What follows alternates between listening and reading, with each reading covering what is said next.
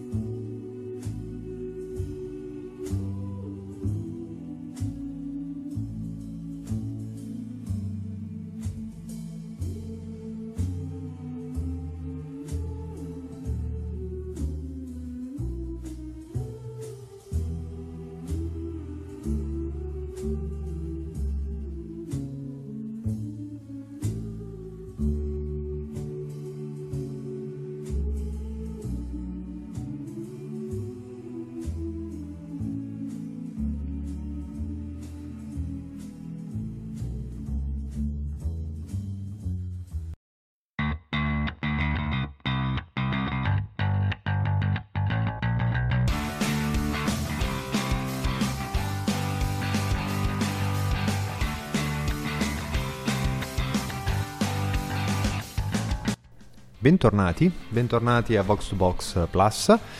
Questo è il momento Maioli e quindi diamo subito la parola a Marco chiedendo di cosa eh, ci parlerà quest'oggi. Eh, sarà questo un episodio con la tovaglia a quadretti bianchi e rossi, per intenderci, perché ehm, andiamo a vedere dove c'è un po' d'Italia nel mondo. Oh, che, Che bello! comunque perché- è sempre l'alternativa era parlare della Croazia, quindi Esatto, no, no, è proprio la tovaglia.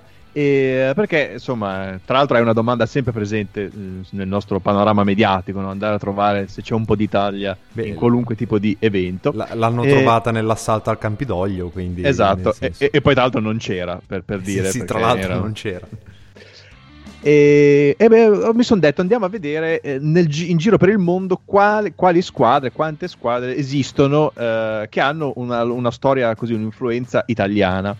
E sono, sono molte, beh, ovviamente eh, farò solo gli esempi più eh, significativi, eh, partendo dall'Australia. Eh, Australia, come è noto, insomma, una vasta comunità italiana e una squadra famosissima che, insomma, in cui a volte ci si imbatte è il Marconi Stallions. Chiaro. Avete- eh, sentite. Allora, l- la- il bello è perché su Wikipedia in inglese eh, la storia inizia così: Club Marconi was founded as a bocce club. Eh, perché è stato fondato evidentemente come società in cui si giocava a bocce.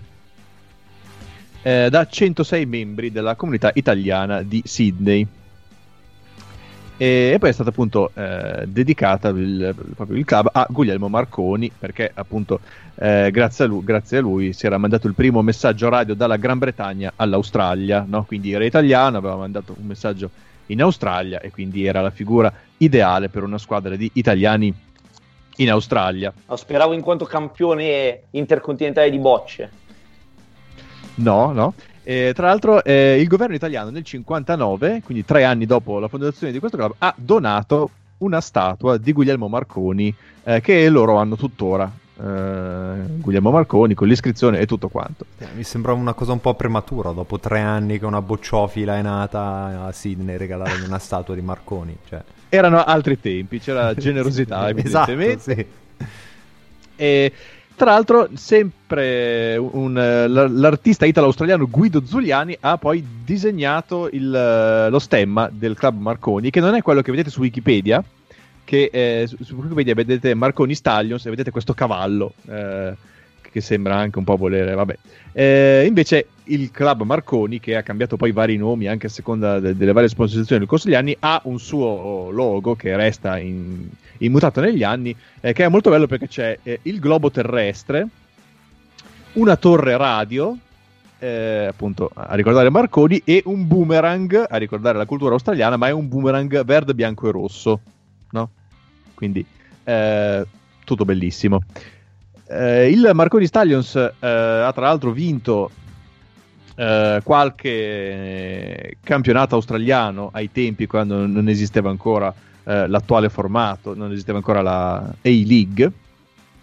E quindi quando ai tempi in cui il calcio australiano era fatto tutto di squadre con delle connotazioni più o meno etniche, eh, ma è soprattutto è la squadra il cui settore giovanile ha sfornato Christian Vieri, eh, Harry Kewell, Mark Schwarzer, Paul Ocon e Frank Farina, quindi una serie di nomi eh, noti anche. Praticamente il 97% di quanto di buono prodotto dal, dal calcio australiano, tranne Viduca e Cahill praticamente. Esattamente, più Mark tutta una serie di, di capitani della nazionale australiana, quindi un, davvero un- una squadra importante.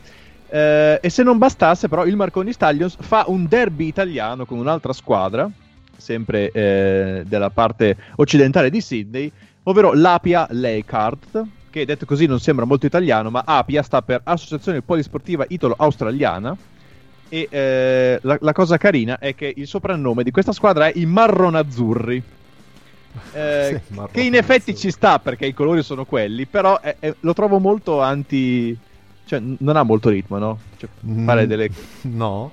Ale marronazzurri ale non, non viene proprio bene. Sì, ecco. che poi eh, cioè, sono praticamente cla- claret and blue almeno come vedevo Sì, è, è un Cioè, po' in, que- in questo, in questo manifesto del futurismo che era il loro logo, penso di qualche anno fa, eh, è Claret and Blue. Poi è subentrata una tigre abbastanza zarra. Esatto. No, anche posso- perché, cioè, anche perché mar- marrone e azzurro è inguardabile, ragazzi. C'è un accostamento che non si può vedere. No, che poi Forse in è realtà è palesemente cioè, è West Ham, Aston Villa, Barnley, cioè è, così, Sì. però è detto il marrone azzurro. Forse questo spiega perché in Inghilterra ci sono molte squadre con quei colori, perché dire Claret and Blue fa sempre la sua figura, mentre dire Forza Marronazzurri fa, fa ridere, francamente fa ridere. Eh, nella rosa dell'Api attualmente c'è anche Adrian Ucchino, eh, italo-australiano ovviamente, ma ex Frosinone e San Giovannese. Eh? Io sogno che sia stato un giorno capitano, perché capitano Ucchino non è male. non ci avevo pensato. Eh, sempre in Australia abbiamo il Charleston Azzurri, eh, fondato nel 63, si chiamava Hamilton Azzurri, poi è diventato Highfields Azzurri, eh, poi Azzurri Football Club. Eh, ha anche avuto a un certo punto una, una questione legale con la federazione australiana che eh, infatti a un certo punto ha deciso di mettere delle regole che vietavano nel nome delle squadre riferimenti etnici, religiosi, nazionali, politici, razziali. Questo perché all'epoca in Australia tutte le squadre avevano più o meno un riferimento a qualche... eh, cioè a volte vi capita in Croazia, magari in vacanza, di vedere Sydney scritto su qualche muro. eh, tutte queste cose. E, però il signor Anthony Di Nardo e altri cittadini ehm, italo-australiani hanno lottato e direi che hanno vinto perché eh, tuttora la squadra si chiama Charleston Azzurri e ha anche un logo tutto azzurro con un bel tricolore. Quindi mancavano degli spaghetti e eh, c'era un po' tutto l'armamentario. Eh, poi in Australia abbiamo anche il Monaro Panthers, noti anticamente come Inter Monaro. Lo University Azzurri, nato dalla fusione di Darwin Azzurri e Nakara Azzurri. E poi il Brunswick Zebras di Melbourne, che nato nel 48 come Juventus. Eh, il nome fu scelto perché politicamente neutro e quindi potevano entrarci tutti gli italiani. ed- insomma, no? Eh, per, per trovarsi bene con Juventus, figurati quali potevano essere le alternative iniziali. no? E poi eh, il nome è cambiato, è diventato Brunswick United Juventus, Brunswick Pumas, che non ha molto di italiano, ma vabbè, Melbourne Zebras e ora Brunswick Zebras. La maglia ovviamente bianco-nera e lo stemma è bianco-nero con una zebra. E in Australia è anche curiosa eh, la faccenda del Balcatta Etna Football Club, nato a Perth, eh, fondato dai immigrati siciliani nel 77 e quindi eh, con, con questo Etna nel nome e se vedete anche nel simbolo eh, c'è, oltre al tricolore che non manca mai, un bel vulcano, ovvero l'Etna, che erutta un pallone, che è un pallone gigantesco tra l'altro, eh, guardando le proporzioni. Un incubo, questo pallone gigante che eh, se già non bastava la lava, anche il pallone. E, bene, ovviamente anche eh, insomma, tra i paesi pieni di itali- squadre italiane c'è anche il Brasile. Ora non sto a dirvi del Cruzeiro e del Palmeiras, che sono casi noti, no? si chiamavano entrambi Palestra Italia, poi è arrivata la seconda guerra mondiale, il Brasile entra in guerra con gli alleati e fa eliminare qualunque eh, riferimento all'Italia. Eh, ma ci sono anche altri tentativi eh, andati magari male. E uno che mi fa molto ridere è il Ruggerone Football Club. Cos'è? Ruggerone? Ruggerone Football Club. eh, che eh, nasce da questa storia anche simpatica. Alla vigilia di Natale del 1910 a San Paolo si svolge una gara di aviazione tra due piloti italiani. Il vincitore è Germano Eros Ruggerone, ex ciclista del Novarese eh, che era diventato aviatore e si era eh, trasferito in Brasile. Eh, dopo questa vittoria, Ruggerone diventa un idolo eh, degli italiani di San Paolo. Un idolo tale che alcuni decidono: vabbè, facciamo una squadra e chiamiamola Ruggerone Football Club. eh, con l'idea un po' che tutti i, gli italiani di San Paolo potessero eh, in qualche modo riunirsi attorno a questa squadra. Non è successo.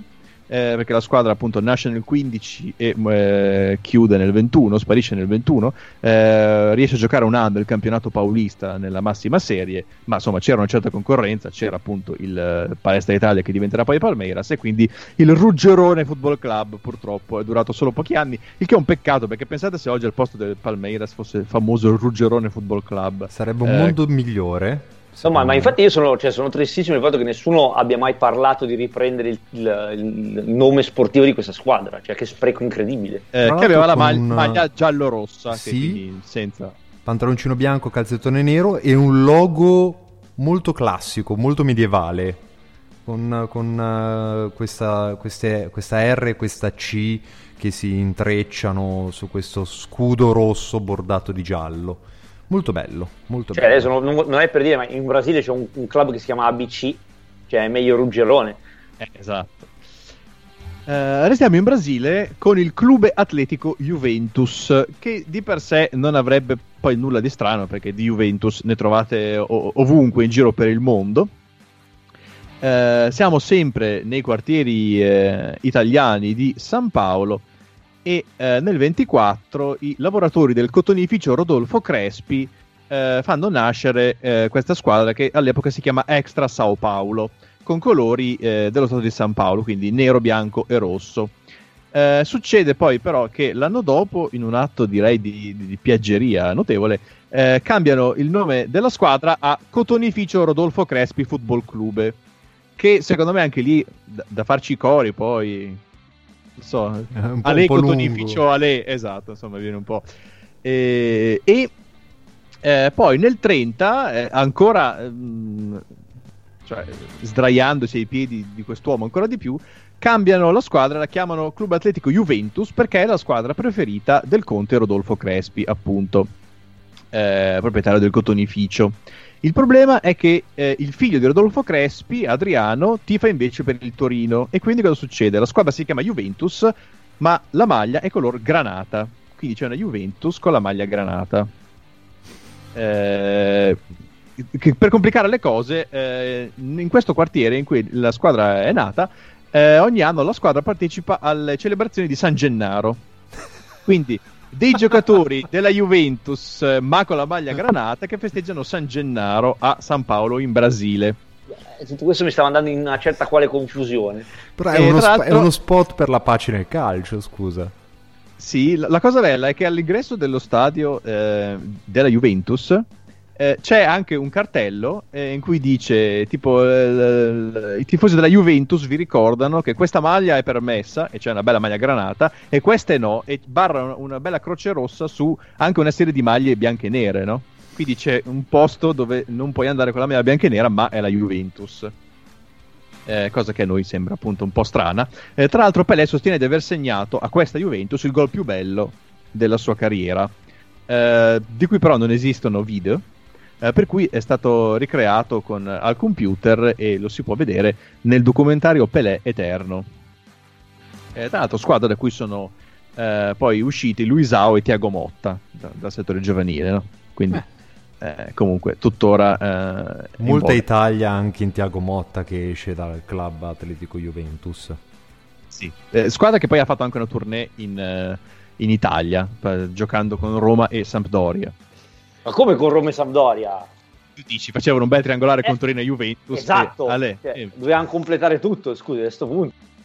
eh, in Brasile poi vi invito anche a guardare il logo del Galo Maringá, eh, perché è così. potrebbe anche essere stato insomma, qualche causa io l'avrei anche fatta eh, nei confronti del Gallo Maringa. Uh, Argentina, altro posto pieno di italiani. Ma, ma no, eh, dai, l'ho guardato adesso. Ma cos'è sto, sto plagio scandaloso? Non hanno neanche hanno proprio tagliato via Sì, Juventus. sì, sì, hanno sì. messo Gallo Maringa e ci hanno messo questo bel gallo eh, sul logo. Eh, dicevamo in Argentina, eh, vabbè, si sa del Velez che aveva tra i fondatori molti italiani, per cui a un certo punto aveva come colori proprio eh, sulla maglia verde, bianco e rosso, e maglia che poi è stata anche riesumata come terza maglia, come maglia celebrativa in qualche anniversario. Eh, però ci sono proprio squadre eh, italiane fin nel nome, come lo Sportivo Italiano, fondato da Ettore Rossi, che gioca le sue partite al Repubblica d'Italia, quindi anche lo stadio, sì, sì, lo stadio Repubblica Italiana, eh, di Ciudad Evita, con 8.000 spettatori, inaugurato nel 2005. E tra l'altro anche qua addirittura anche gli sponsor sono stati italiani a un certo punto, perché ha avuto dall'80 all'86 all'Italia come sponsor sulla maglia e dall'86 all'88 Fiat. Eh, oltre poi una serie di sponsor argentini ma che suonano italiani come Otranto o Piero, che non so cosa sia, oppure attualmente Vermouth Giovannoni, che Beh, io oggettivamente il vermouth Giovannoni lo vorrei bere ora. pensa essere qui e bere del Vermouth Giovannoni. Eh, la cosa particolare è che eh, lo sportivo italiano nel 78 ha affrontato in amichevole la nazionale italiana alla Bombonera. Eh, partita vinta dall'Italia 1-0, gol di Bettega di tacco. Quindi una partita in cui tutti tifavano sostanzialmente per gli stessi colori, eh, letteralmente, verde, bianco e rosso. E, eh, tra l'altro, tra le, le cose particolari è che a un certo punto lo sportivo italiano partecipa al torneo di Viareggio. eh, questa è una cosa che sanno in molti magari. Si fa prestare dei giocatori eh, da altre squadre argentine per rafforzare la rosa e quindi porta al torneo di Viareggio Gabriel Omar Batistuta, che quindi è la prima volta che si vede giocare a calcio in Italia. Eh, in Argentina abbiamo anche il club Circolo Italiano, eh, squadra fondata a Villa Regina, che è sostanzialmente una colonia eh, fon- fondata da italiani nel 24, eh, con il beneplacito di Mussolini e del presidente argentino. Eh, a un certo punto, quindi, eh, in questa città che nasce dal nulla, eh, nasce anche il, questa squadra. eh, inizialmente si chiama Forza, Amore e Intelletto che però mi permetto non è anche lì molto insomma, da- dammi tre parole, forza, amore, intelletto. intelletto eh, o scegliene una magari? Eh, e quindi poi si ripiega su Circolo Italiano che oggi gioca con la prima maglia granata come omaggio al Torino e la seconda eh, varie interpretazioni dei colori della bandiera italiana quindi tipo strisce bianche e verdi con i calzoncini rossi Eh, in, Cile, eh, in Cile abbiamo l'Audax Italiano eh, che è tra i suoi soprannomi Thanos, che è il classico no, appellativo dagli italiani, no, che viene da Napoletanos, Thanos, Audinos, Italicos o La Macchina Verde. Macchina Verde, nome che devo dire esalta abbastanza. No? Posso dire che comunque t- anche Thanos esalta abbastanza dopo che c'è stato Avengers, dove tutta l'epopea degli Avengers. Sì, anche se ok. Eh, Audax italiano che gioca tra l'altro il classico de Colonias contro l'Unione Spagnola. C'è questa rivalità tra Italia e Spagna in Cile. Eh, L'Audax italiano nasce nel 1910 come Audax Club Ciclista Italiano. Quindi vanno in bicicletta all'epoca. Eh, lo stemma inizialmente è lo stemma dei Savoia. Poi quando eh, è subentrata la Repubblica anche loro si sono aggiornati e adesso è un cerchio azzurro con dentro un cerchio tricolore. Eh, maglia verde e pantaloncini bianchi con qualche elemento rosso, poi una seconda divisa bianca, ma eh, in alcuni anni, come nel 2010 e nel 2020, in occasione di eh, anniversario particolare, la prima maglia è invece azzurra con bordo oro. Tra l'altro maglia della Macron, anche, anche bella devo dire. Eh, L'Audax italiano ha la particolarità che gioca la prima partita eh, della storia del campionato cileno nel 33, gioca con le riserve perché i titolari sono in tournée, cosa che potrebbe succedere anche oggi eh, quando si parla di calendari intasati. Sì, però, sì, però, se- cioè, però se sei in tournée nella prima partita del campionato hai sbagliato qualcosa. Cioè, Dal punto di vista organizzativo, secondo me qualcosina non è che sia andata proprio bene. No, no, eh, giocano le riserve e la cosa particolare è che il secondo gol della storia del campionato cileno lo segna Gino Jacoponi, ex Livorno, eh, che è anche il primo straniero a segnare nel campionato cileno, come potete facilmente immaginare. Quanto sarebbe Eh, bello se fosse parente dello Jacoponi attuale. Sì, sì, sarebbe bello, ma, ma non credo. Eh, c'erano due, i due, frate- due fratelli, erano i fratelli Jacoponi, che avevano giocato nel Livorno, e erano l'Audax italiano. eh, Audax italiano che inizialmente accettava solo italiani, una squadra tutta italiana. Era tipo l'Athletic di Bilbao di... Esatto, il che però ne faceva una squadra che faceva- accettava stranieri in un certo senso, perché venivano dall'Italia, per cui anche il capitano Giuseppe eh, Rosetti, ex Spezia, che arriva nel 24, e è una star eh, per, per gli italiani eh, dell'epoca. E come avete capito, in Sud America ogni, ogni nazione ha una sua o più squadre italiane. In Venezuela c'era purtroppo il Deportivo Italia, eh, che eh, viene fondato dopo la, la seconda guerra mondiale e vede un- un'epoca di particolare successo eh, durante la eh, proprietà dei fratelli Nino e Pompeo D'Ambrosio, eh, squadra che all'epoca è la più forte del Venezuela e addirittura è protagonista del piccolo Maracanazo del 1971, eh, quando vince al Maracanã in casa del Fluminense. Impresa incredibile. E tra l'altro ha in porta tale Vito Fasano nato a Bari. Bello. Eh, è l'unico momento squadra eh, venezuelana che abbia vinto eh, a- a- al Maracanã.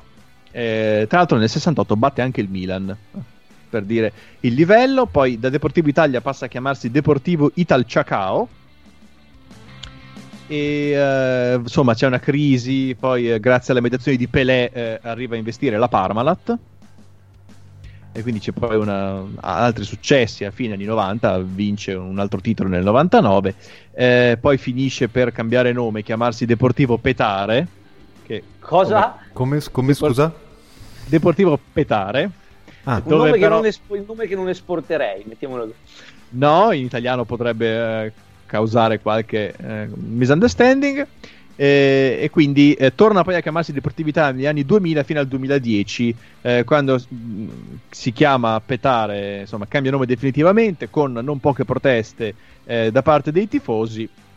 Eh, squadra che comunque nella sua storia ha vinto 5 titoli nazionali e eh, ora di italiano però c'è rimasto poco, non c'è neanche più la divisa che non è più quella azzurra ma è rossa, resta in rosa tale Marlon Bastardo che ci piace pensare. Oh, Un altro, voglia- una- a, a proposito di nomi pochi, poco esportabili, Sì, sì, sì. Eh, in Venezuela poi eh, pare che ci siano stati in tornei minori anche squadre come Salernitana del Tui o Fiorentina Margarita, che però non hanno avuto Cosa? successo. Eh, lo trovate citate, suppongo se ne esistite. sì, ma Fiorentina Margherita è un'ordinazione, cioè non è Sì. una squadra. Comunque Alta- stavo ragionando che la maglia con scritto bastardo, sai quanto, quanto potrebbe essere venduta? Sì, potrebbe essere un... Bellissimo, è un'operazione di marketing clamor, chiamate preziosi per piacere. Eh, ma eh, a voglio, livelli voglio al Genoa domani. abbiamo avuto il centro italo-venesolano e soprattutto in tempi tutto sommato recenti il Deportivo Ital Maracaibo che nel 2004 viene addirittura promosso nella massima serie venezuelana e arriva poi a giocarsi lo spareggio per la salvezza con il Deportivo Maracaibo. Quindi c'è stato un andata e ritorno tra Ital Maracaibo e Maracaibo e nessuno ha invitato eh, Jerry Calà eh, per cantare eh, prima Esatto, della Marco, partita. infatti volevo fare un inciso perché tu hai giustamente detto Maracaibo, magari la gente non sa che noi viviamo in una gigantesca menzogna e pensiamo si dica Maracaibo per colpa di una famosissima canzone e di Jerry Calà. Esatto, pensate quante feste trash sarebbero rovinate se eh, avessero usato la dizione corretta Maracaibo nella canzone. Anche qua maglia azzurra e quella di riserva era bianca, eh, poi all'Ital Maracaibo dopo la retrocessione sparisce nel 2006. Mi avete appena rovinato un sacco di ricordi comunque. eh. Adesso Eh. non, non- non- riuscirò più a cantare Maracaibo. Ora la canterai. Maracaibo. Eh, ovviamente eh, a volte si trovano anche cose un po' più strane. Eh, in Colombia, per esempio, nella seconda serie colombiana esiste l'Orso Marzo. Orso, Orso Ma- Marzo. Orso Marzo, eh, che prende il nome da un comune di 1198 abitanti in provincia di Cosenza. Eh, c'è anche un motivo, la squadra è stata fondata nel 2012 da José Gabriel San Giovanni Panebianco, figlio di, Ma è vero, cioè io pensavo fosse tutto quanta un- una burla. Figlio di uno storico presidente dell'America De Cali e fratello di un altro ex presidente dell'America De Cali. Eh, la squadra venne chiamata Orso Marso eh, perché appunto Don Pepino, storico presidente, era nato eh, appunto in Calabria a Orso Marso. La divisa è maglia azzurra, pantaloni bianchi e calzettoni azzurri. Eh, in seguito a, appunto alla nascita di questa squadra è nato anche un gemellaggio tra Palmira e Orso Marso. Eh, gemellaggio, tenete conto che Palmira fa sui 300.000 abitanti, mentre Orso Marso non arriva ai 1200, eh, quindi tra due entità comunque che non hanno molto in comune, ma trovate anche le foto di questi che sono andati al paese e si sono fatti la foto in una specie di chiesa con la maglia dell'Orso Marso. Che cose bellissime. E in, uh, in Ecuador eh, esiste una Fiorentina eh, che eh, disputa eh, contro il Santa Rita il eh, classico de Paris Chiquito, cioè il derby della piccola Parigi. Ma, ma come? Eh, sì, perché c'è questa città, Vinces, che è nota in Ecuador come piccola Parigi per l'architettura.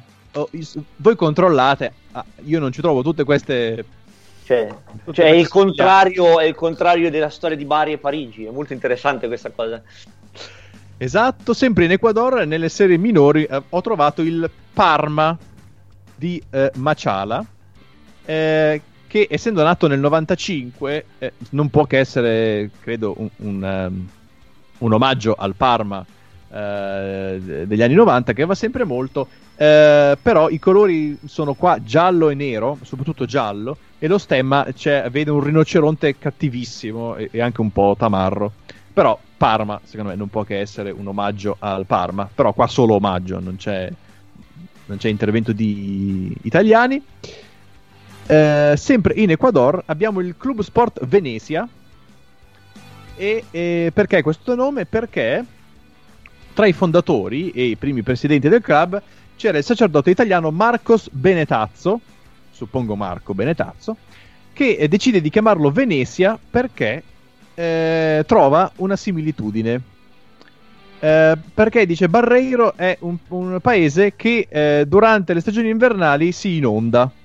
Ci sono le alluvioni, gli abitanti devono muoversi eh, con le canoe e questo mi ricorda che nel mio paese c'è una città eh, che eh, per tutte le sue attività ha bisogno di muoversi mh, mm, con dei mezzi di trasporto acquatici e quindi abbiamo deciso di chiamarla Venezia.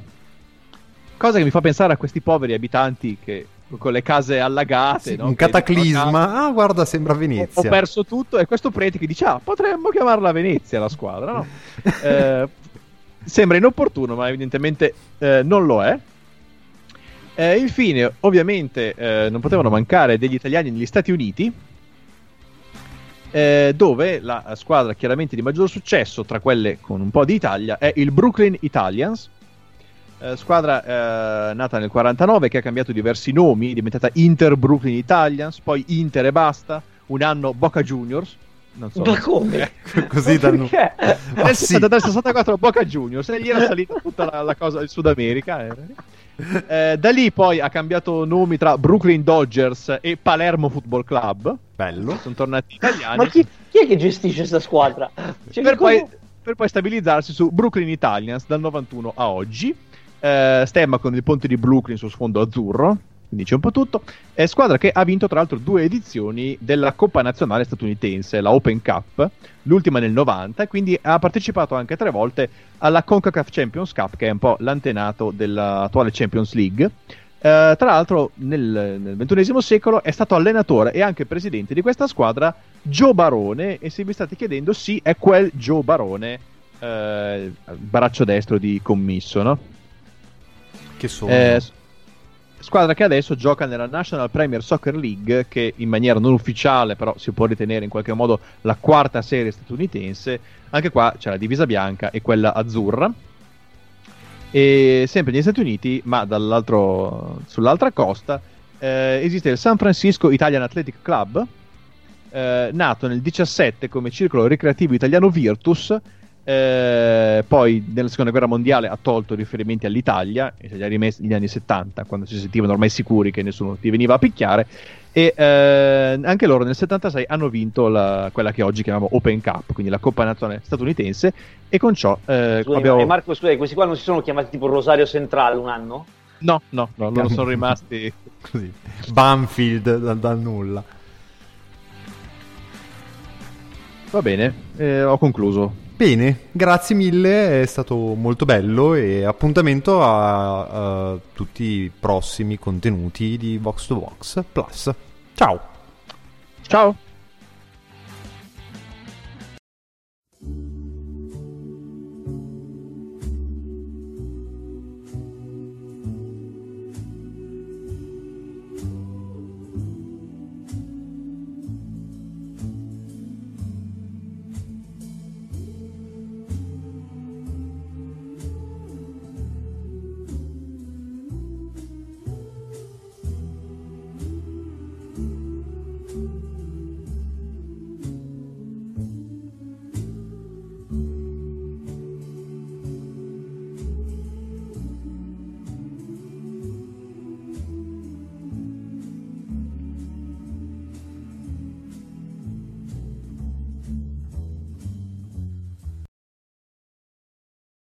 Lucky Land Casino asking people what's the weirdest place you've gotten lucky? Lucky? In line at the deli, I guess? Aha, in my dentist's office. More than once, actually. Do I have to say? Yes, you do. In the car before my kids' PTA meeting. Really? Yes. Excuse me, what's the weirdest place you've gotten lucky? I never win and tell. Well, there you have it. You can get lucky anywhere playing at LuckyLandSlots.com. Play for free right now. Are you feeling lucky? No purchase necessary. Void where prohibited by law. 18 plus. Terms and conditions apply. See website for details.